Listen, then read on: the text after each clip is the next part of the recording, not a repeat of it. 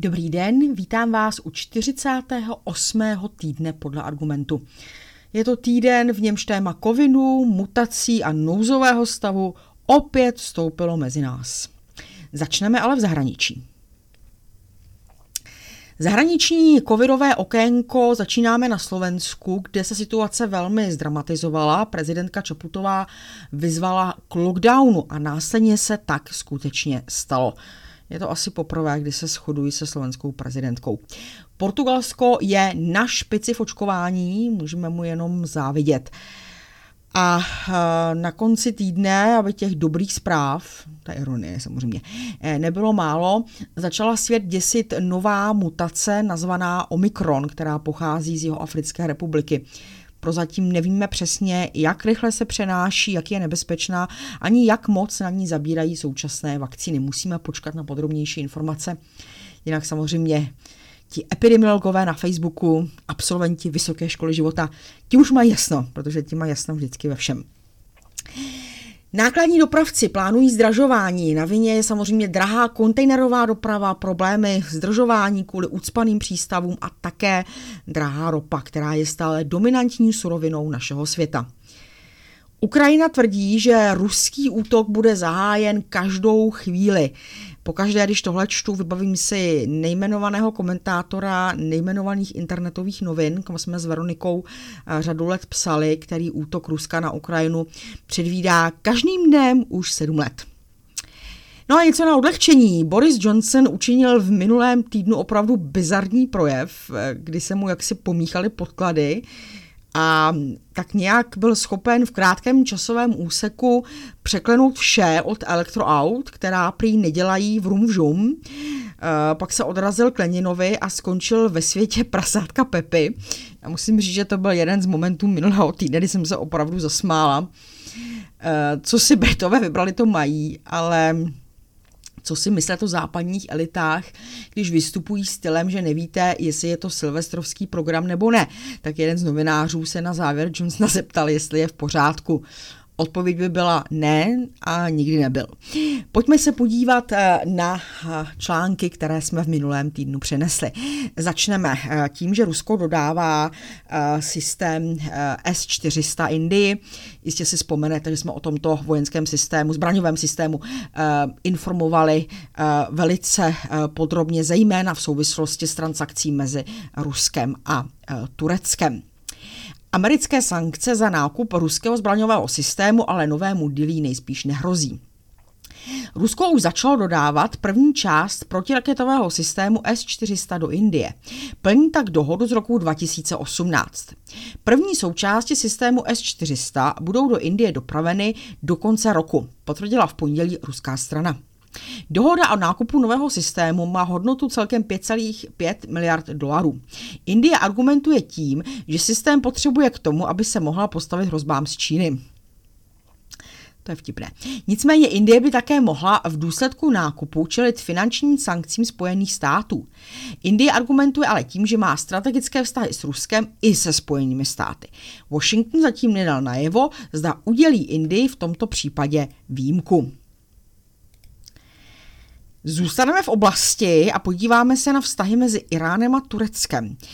Irán a Turecko budou pokračovat v diplomatických rozhovorech s cílem vypracovat plán dlouhodobé spolupráce, posilující vzájemné vztahy, informoval iránský ministr zahraničí. Doufáme, že se nám podaří plán během nadcházející návštěvy pana Erdoana, eh, významného tureckého prezidenta v Tehránu, eh, řekl iránský ministr zahraničí, ale zatím nebylo sděleno konkrétní datum návštěvy.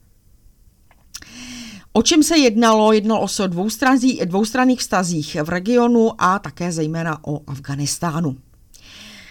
K zásadní schůzce minulého týdne patřila ta mezi americkým eh, a čínským prezidentem.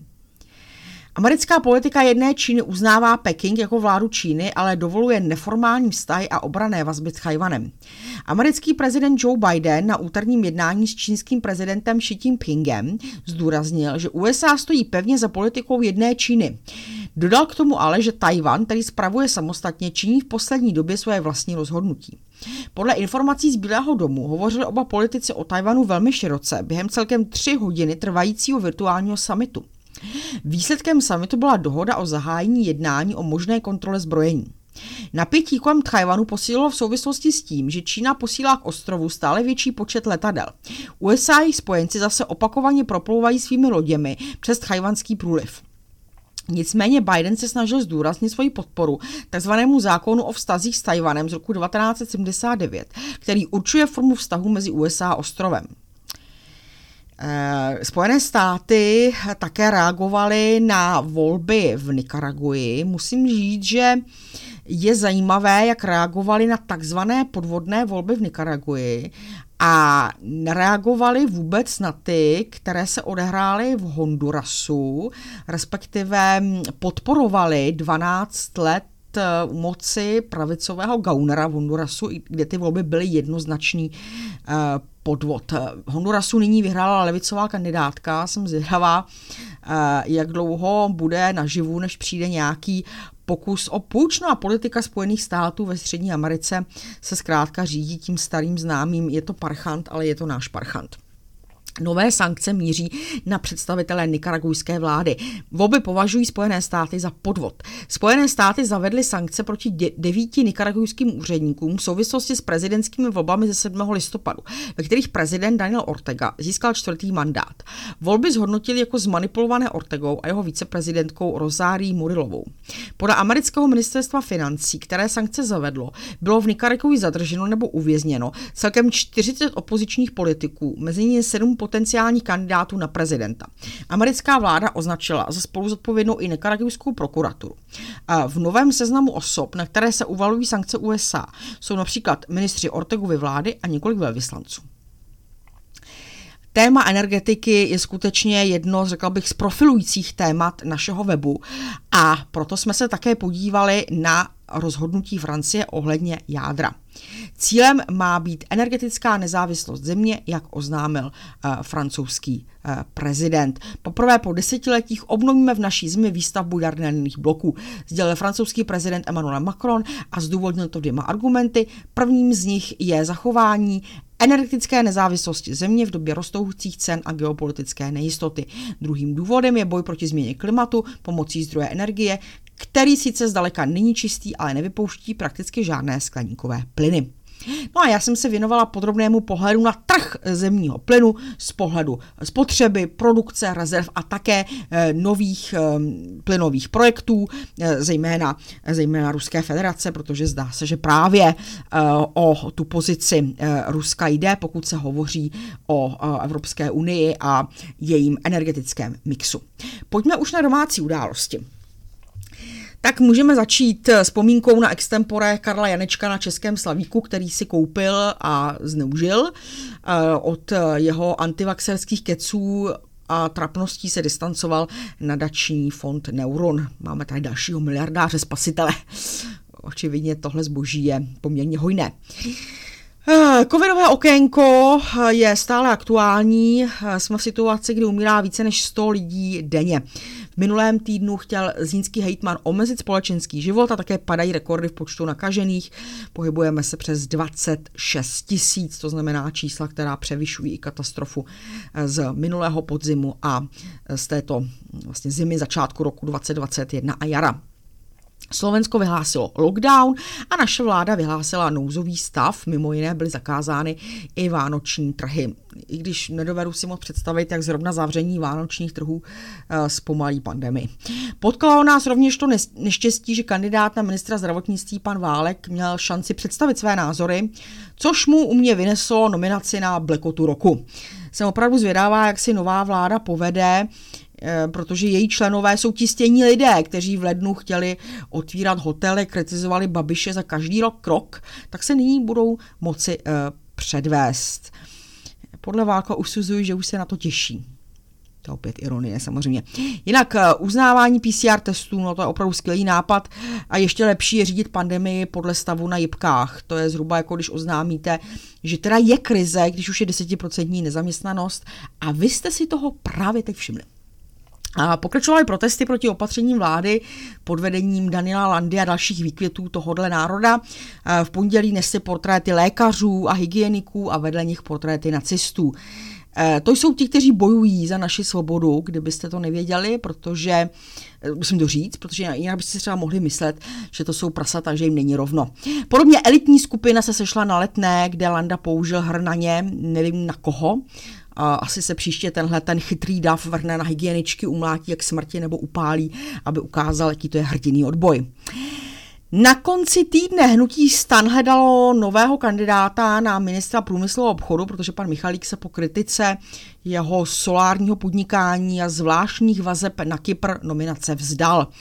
Eh, argumentace, myslím, že to byl Gazdík, kdo řekl, že Kypr nemůže být daňový ráj, protože je v EU. Dává tuši, že s novou vládou bude veselo. Nevím, jestli pan Gazdík někdy slyšel o tom, jaké praktiky používá Irsko nebo Nizozemí, asi ne. Poněkud dynamická byla situace i kolem pana prezidenta, který z nemocnice odjel a hned se do ní zase vrátil. Neb byl pozitivní na covid, leč dobrém stavu, jestli to tak můžu říct, prostě bez příznaků. Nakonec v neděli jmenoval Petra Fialu z ODS premiérem za takovým skleněným něčím. Bylo to takové trošku zvláštní. No, každopádně říkačka křemíka v chomůrky, hola semínko holala, bude z tebe Fiala, dostává nový kontext. My jsme přinesli články, no samozřejmě k energetice. Jaromír Janda psal o neutěšeném stavu energetického trhu v Česku a o jeho ještě ponuřejších perspektivách, ocituji kousek. V souvislosti se současným dramatickým růstem cen energií se stále hovoří jako o hlavní příčině o rostoucích cenách emisních povolenek. Ano, cena emisních povolenek byla na počátku zdražování energií a můžeme poděkovat Evropské komisi a zejména panu Franci Timmermansovi za jejich zásah na podporu růstu cen emisních povolenek, napsal Jaromír Janda. Nicméně důvodem současných vysokých cen je kromě růstu cen emisních povolenek především vysoká poptávka a nedostatek nabídky zdrojů energií dostupných na trhu. Na trhu se střetává nabídka s poptávkou. Jde o základní pravidla trhu a stanovení tzv. tržní ceny, která vychází na základě tzv. nabídkové poptávkové křivky a jednoduše čeho je na nedostatek, toho cena stoupá. V naší současné situaci tedy ceny energií, protože nízká nabídka dostupných zdrojů energií nedostatečně pokrývá vysokou poptávku. Eh, Veronika se věnovala tématu eh, příčin ztrát autority vědců, což zejména v covidové pandemii, eh, jak vidíme dnes a denně, je čirá katastrofa. Pokud nebudete dost obezřetní a podíváte se na Facebook, tak tam je skutečně koncentrace mouder typu no tak pořád si někdo nakazí a umírá, to je hold život nebo výrok vakcína mění DNA tak, aby nás elity přestěhovaly do vesmíru. Podotýkám, že oba jsou autentické citáty z této báječné platformy. Veronika napsala, tvrdit, že dnes žijeme v době krize autority je nejspíš už banalita. Bohužel, ale tahle banalita ovlivňuje nejenom to, jak dneska vypadá společenská diskuze, ale může mít vliv na konkrétní chování a rozhodování lidí. Krize autority komplikuje vykonávání moci ve společnosti na základě legitimity, tedy oprávněnosti. Legitimita je vždy podmíněná, ale zvláště pro společnosti, které se hlásí k demokracii, je zásadní. Proč? protože zaručuje, že se moc vykonává prostřednictvím souhlasu ovládaných a nikoliv násilím či represí. Asi nejpatrnější je dnes krize autorit v případě vědy, která ve veřejném prostoru často bojuje o přežití ve své autentické podobě. Stává se z ní nástroj ke stimulování veřejné debaty jedním nebo druhým směrem, který ve zjednodušeném překladu médií vede k další a k další dezorientaci a politizaci. Věda není sebespásná, není ani dokonalá, nemá všechny odpovědi a dokonce se v řadě věcí prostě jednoduše mílí. Nicméně je to způsob myšlení a hledání odpovědí, který má svoje pravidla, stojí na poměrně racionálním základě, na metodologii a na prohloubených znalostech, na kterých často pracujete celý celý život. Věda se ani nedokáže izolovat od společnosti, které by měla co nejlépe sloužit. Dnešní zrušení hranic mezi věto, vědou, laickou a vědeckou debatou, politikou a biznesem a mediální komunikací je nepochybně zdrojem této krize. Jirka Malinský eh, pokračuje v seriálu o sociální demokracii a také eh, zaspomínal eh, na Alexandra Dubčeka. No a na závěr snad jenom zmíním, že neděle 28. listopadu byla první adventní e, nedělí. E, snad se nebudete zlobit, když dám několik tipů, jak tohle v pravdě posvátné období využít. Doporučuji, zkuste si dát zákaz na sociální sítě. E, vaší psychice to udělá moc dobře. Buďte co nejvíce v přírodě, ať je jak chce, potvrzuji z osobní zkušenosti. No a vánoční úklid to neznamená jenom to, že se někde vysaje, ale třeba se zamyslíte i nad tím, že prostě ve svém životě si taky chcete uklidit a že v něm každý prostě nemusí být. A při nakupování dárků zkuste preferovat české firmy a výrobce a pokud můžete, zkuste pomoci a nabízí se toho celá řada od mm, pražských útolků až třeba pro časopis, který funguje bez grantů a bez miliardářů. Zůstaňte zdraví a příští týden se zase budu těšit na slyšenou. Loučí se s vámi Ilona Švihlíková.